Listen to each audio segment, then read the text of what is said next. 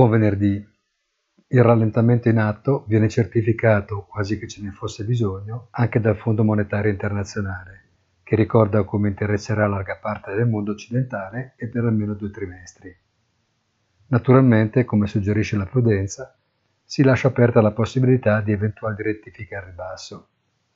Le agenzie di rating, quasi non si sapesse, ricordano l'importanza del rigore finanziario per evitare che, in assenza di crescita, il peso dell'indebitamento possa compromettere il merito di credito.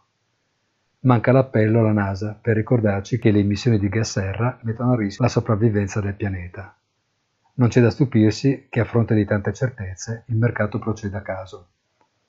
Un buon fine settimana e non dimenticate nel tardo pomeriggio di oggi il nostro commento settimanale Punta della Settimana sul sito easy finance punto it.